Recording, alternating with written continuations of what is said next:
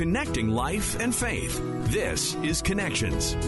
I think when we're moms, we think we have to be just this perfect, do everything, be everything, just this superwoman. And I think that's a really big mistake that I made. And if people can get one thing out of our conversation today, is that we don't have to be a superwoman.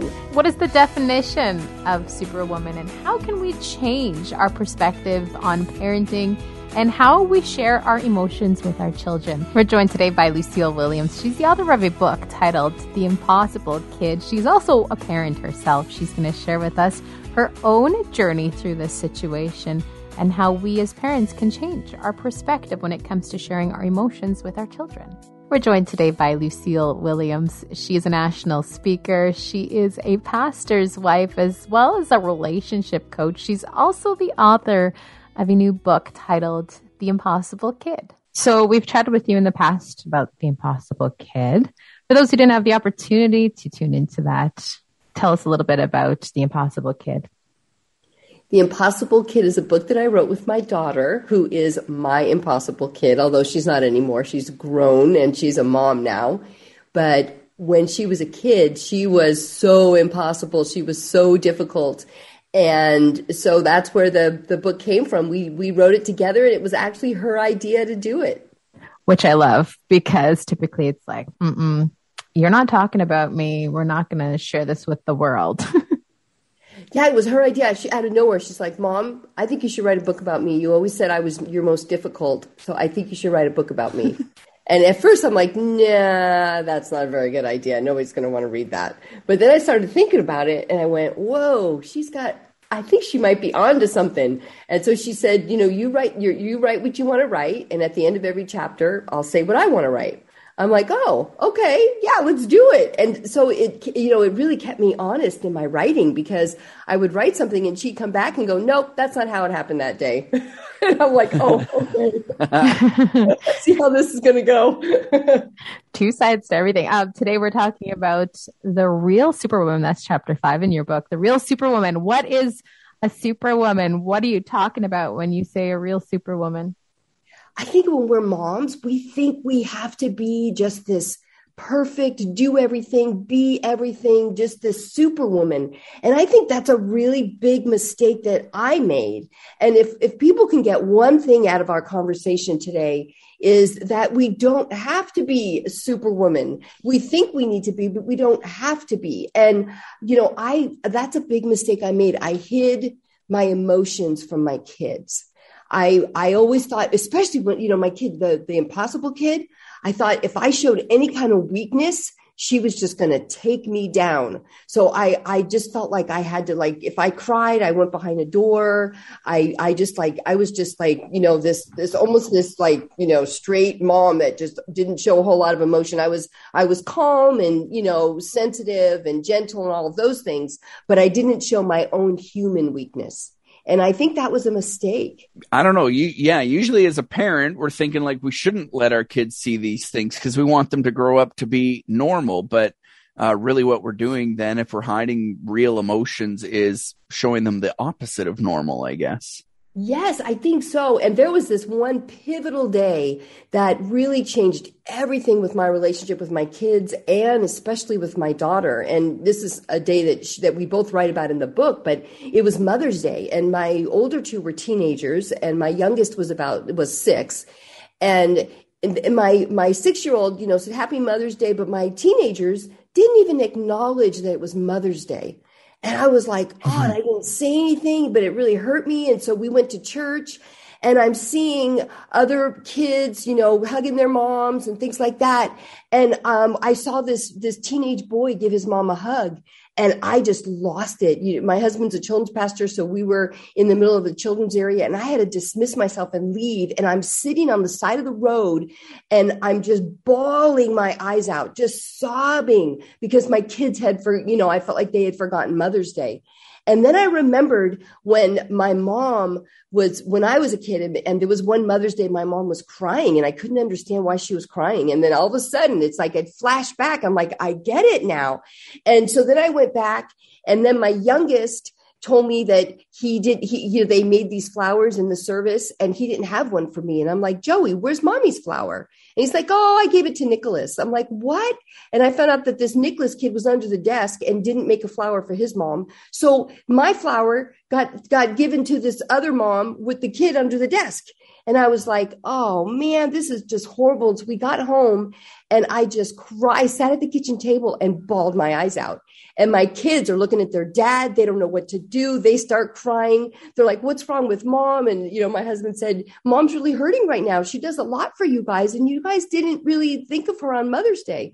And so then my teenage son came, gave me a hug, told me he loved me. My daughter gave me a hug, told me she loved me. My other son.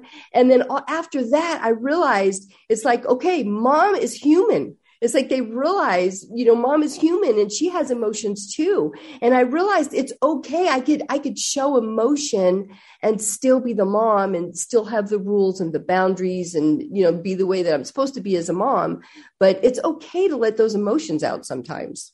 I don't know. How do we do that then? Like, what does it mean to show emotions to our kids? Does it mean like, oh, if I'm feeling angry, it's okay to just blow up and yell and scream? No, that was one thing I had to work really hard on, was to not show the anger, because I grew up in a home with a very volatile home. We were Italians and we all just would fight about everything. And so when I had children, I'm like, I don't want to be like that with my kids. And so I trained myself to have that calm mom voice. And if I did get frustrated, I just wouldn't talk. I would just seal my mouth, put a guard over my mouth, oh Lord, put a guard over my mouth, oh Lord. And so when I would feel that stirring inside, I'd be like, okay, now it's time to just be quiet. And even today, the kids are like, uh-oh, mom's quiet. Why is mom quiet? And so I trained myself, not to, scream out at my kids. Cause I think that, all of us have days where we blow it. Like the day that we were headed to church and my older son, he had some Christian rock music on and I was telling him it was too loud and the kids in the back said it was too loud. And so he turned it off. And so we're driving to church and it was for a nighttime program. It wasn't for Sunday morning. And then my other two started singing. And so my kids are fighting. And then my son puts his music back on. And then I scream, shut up, everybody, just shut up. And then the van broke down in the middle of the freeway. And I'm just losing my marbles. I think we all have those days. And then my husband calls, or I called him and I'm like, we're stuck on the freeway. He's like, just hang up right now and call 911. I don't know what you call in Canada, but here in the States, we call 911. And so I'm just sitting there paralyzed in the middle of the freeway and I didn't do what he said. And then at that point, my friend called me and I told her what's going on. She goes, I'll call a tow truck for you. So then I'm thinking, why didn't my husband call a tow truck? So I call him and now I'm mad at him. I go, why didn't you just call a tow truck for me? I mean, like I lost all sense of, of reason at that point. And then he's like, honey, you're supposed to call, 911 when you get stuck. So anyway, that was a horrible day with my kids. And we ended up having to get towed. We never made it to church. When we landed at the mechanic, my kids and my friend prayed for me. And, so, I mean, everybody has their days where you just kind of lose it a little bit, I think, as a mom. When you're talking about showing your emotions and letting your kids see that you're real, that you're human. So I'm really good at showing those emotions. But at the end, there's this guilt. Because you're like, oh no, now my child is going to think of me as this weak person. Or, like there's this feeling you have at the end of all of that. I'm sure there's other parents out there that can relate. Oh yes. That after you do something, you're like, okay, that wasn't good. Like my breakdown on the freeway van incident with my kids, I'm yelling at them. I'm yelling at my husband. I'm doing all the wrong things. I'm completely wigging out, lost control. And at the end of the night, I sat down with my husband. I went to him and I apologized for how I had, spoken to him. And I sat down with my kids and I said, kids, mom did not handle herself well today. And I'm so sorry. And, they got it. They understood, they forgave me. And I think when we when we display something that they see. I mean, it's really funny. We think our kids don't see what's going on in our lives, but they know. They're watching us. They're really good studiers of us. And when we do something that is really like, hey, when you feel that, man, I need to apologize to them. And, and we could start over. I mean, that's what we do. We could start over. That's what we do with God, right? We go, we say, hey, I need to do this better. And God helps us. And we could start over. You say that by doing all of this, we are empowering our children. How are we empowering our children? They're learning what it is to mess up, fall, get back up, apologize, and then move forward. And really, as a mom, that's what we want to teach our kids. Like, charge. Okay, let's try it again. When it comes to human emotion, though, like crying, where do you stop? At what point is it too much? Oh, good question. I think if it's a daily meltdown, I think maybe we're crossing the line. I mean, I don't know. I guess for everyone, it's different. I mean, some people just need to have a cry every day, but maybe not show them the everyday cry, but every once in a while, I think it's okay. I don't know. I think each person needs to figure out what the good balance is. I was just talking to my daughter yesterday, and I was, talking about this chapter and that we were going to be talking. And I told her, I said, I think a really big mistake I made is I didn't really show much emotion. And my daughter said, you know what, Mom, I feel like I'm showing too much. I feel like I'm letting my kids see too much of that. So I think it's one of those things where you just try to find a balance and you're just kind of keep a check on yourself. And when it comes to those emotions too, can it go both ways? Is it like too much love? Can you show too much love or, too much tears and sadness or frustration? Can it go both ways? I think some people think you could show too much love. It's funny. I kind of have a little debate going on with my three kids. I was always that cheerleader, like, you can do it. You're great. You're the best. You're going to get this job. You're going to get that A. I was always like that cheerleader. And my middle son, he'll, if you ask him about it, he'll say he loved that. He loved that he always knew Mom was in his corner and cheering and that he was the best. But my other two, they'll tell you that they felt like they had a warped view of the world. Like they had a sense of that they were something that they really weren't, because I was always telling them they were the best. And they're like, Mom, I'm not the best all the time. But for me, I really felt that way about my kids. I was just so proud of them and had such delight in them. And I just really thought that when they go for things, I really felt like, they had a great shot because I just thought so highly of them. And, if I was going to do it over, I'd probably do it the same, because I think kids need to know that your parents are rooting for you, that you're behind them, that, there's that one person, those two people in life that are going to say, that's my kid and they're the best. And I think we all need that. Now in chapter 5, you talk about steady wins the race, and that there's 3 life questions that can help you sort through a season where you're dealing with all these emotions and whatnot. Tell us a little bit about that. Yes. So important. 3 things. How am I doing spiritually? How am I doing emotionally? How am I doing physically? If you can get those 3 things to line up, I feel like we're going to soar, because, spiritually, we need to daily figure out a way to connect with God. And I say figure out a way, we have those traditional, we have our quiet time and sit down and have that hour of prayer and all that. But when you're a mom, I mean, come on, sometimes you can't do that. You're flipping pancakes. The kids are screaming. It might look a little different. It might be just a card with a verse on it that you keep going back to, or it might just be a 3-minute prayer time when you're in the bathroom, or, you just got to connect with God every day. And when you're a mom, that sometimes can be difficult, but it's important because our spiritual lives, our spiritual health is really important. And then our emotional health, sometimes you need to take a break. Sometimes you need to be with adults, and we need to rectify our feelings. It's okay to feel the feelings that we have. It's okay to have emotions. It's okay to be okay with who we are. It's okay to not be okay some days. So I think that, our emotional health and taking care of ourselves, we've got to nurture ourselves as moms. We have to. If we're not nurturing ourselves, how could we nurture our family? It's almost impossible. And then the last thing is physical. As we age, The older you get, the more thankful you are that you took care of your body when you were younger. And when you're younger, you don't realize you're going to feel that way when you're older because you don't know what's around the corner. But, you know, that older self is going to thank you for those push-ups and the yoga and the, you know, the breathing techniques that you did. You know, taking care of our physical body is very important too. And when you get all those things together and we take care of our relational health, then we can knock it out of the park if we pay attention to those three things. One thing I've learned is being emotionally honest, emotionally available. It really does strengthen relationships and bring people closer together, actually, when done the right way. Yes, absolutely. When we're honest with the people in our lives that we love and we just say, you know what? I'm really struggling with this today. I feel sad about this, or I feel ashamed that I acted that way. And I'm not really, sure what to do about it. When we're honest with the people in our lives and we tell them where we're struggling, it just makes the relationship so much easier. I know that with my husband and I, like when he says, honey, I'm struggling with this today, whatever, then I know, oh, okay, this isn't about me. It's okay. I don't need to worry about this or that. Or I tell him, you know what? I feel really bad about this, or I'm really obsessing about something that I did and I can't stop thinking about it. Then, now we can have an honest conversation and we can help each other rather than letting something like that turn into a fight. And we can be that way with our kids too.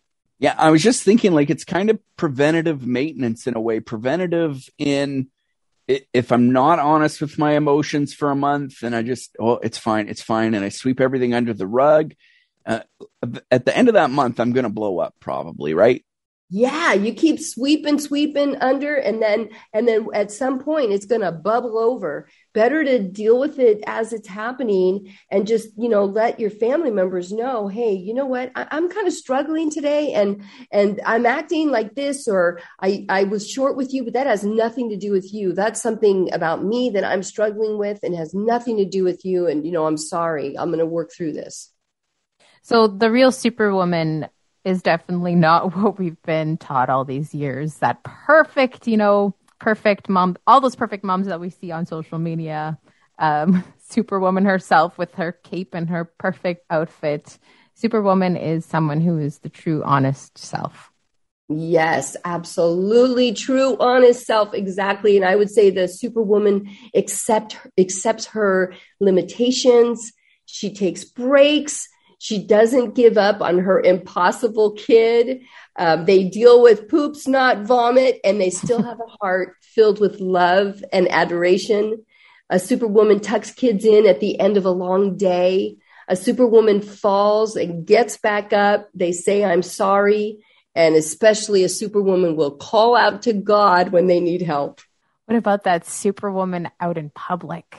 What are we supposed to do as a Superwoman out in public? Because that's a whole different world. I know it's a little off topic, but keeping that Superwoman intact while you're out and about can be a little challenging. Absolutely. I love the out in public stuff. Oh, my kids, they love to do hoopla stuff out in public. And I think you just need to prepare yourself as a mom and go, okay, it doesn't matter what my kids do. What matters is what I do and how I react to them. So they could be freaking out in the grocery store, but if I'm calm and I'm like, okay, well, when you're done, we're going to go do this, then, that's all you can do. There was one time I used to teach my kids that if someone's trying to take you, scream out, this is not my mom, this is not my dad. And because I was, as a mom, that's one of your fears that someone's going to come up and grab your kid. I mean, it was one of mine. And so we're in the checkout line and my little boy starts screaming, this is not my mom. This is not my mom. And I was like, I just looked at him and I gave him that mom look, like you're so dead. And he stopped. And luckily the store knew me. And so they knew that was my kid. So there's something to be said for going to places where they know you when you've got your children, because, they just love acting out. That's just part of them being kids. Oh my. For people out there that are thinking, oh, I don't even know where to begin. I have no clue how to even start showing these emotions without being fearful. Where should they start? Well, you have to stop. You have to get real honest with yourself. You have to think about where you are in your journey. You have to think about what your hurts are, what some things you might need to work through. Sometimes we need to seek out a professional, and that's okay. If you're really struggling and you just, need to talk to someone, it's so helpful to get the help that you need, because helping us is helping our kids. When we grow, our kids grow. The better we are, the better we can be with our kids. For those who want to learn about you, want to hear more about your book, how do they go about doing that? They could go to lusays.com, Lusays, and that's my website. And then also, the book is on Amazon, Barnes & Noble stores. I don't know what stores are in Canada, but hopefully it's all over at all the stores. Thank you so much for joining us. Thanks, Lou. Good to talk with you again. Thank you. Thank you for having me. It's been a delight. And thank you so much for listening today. Don't forget to subscribe and to leave a review. We'll talk to you again on Connections.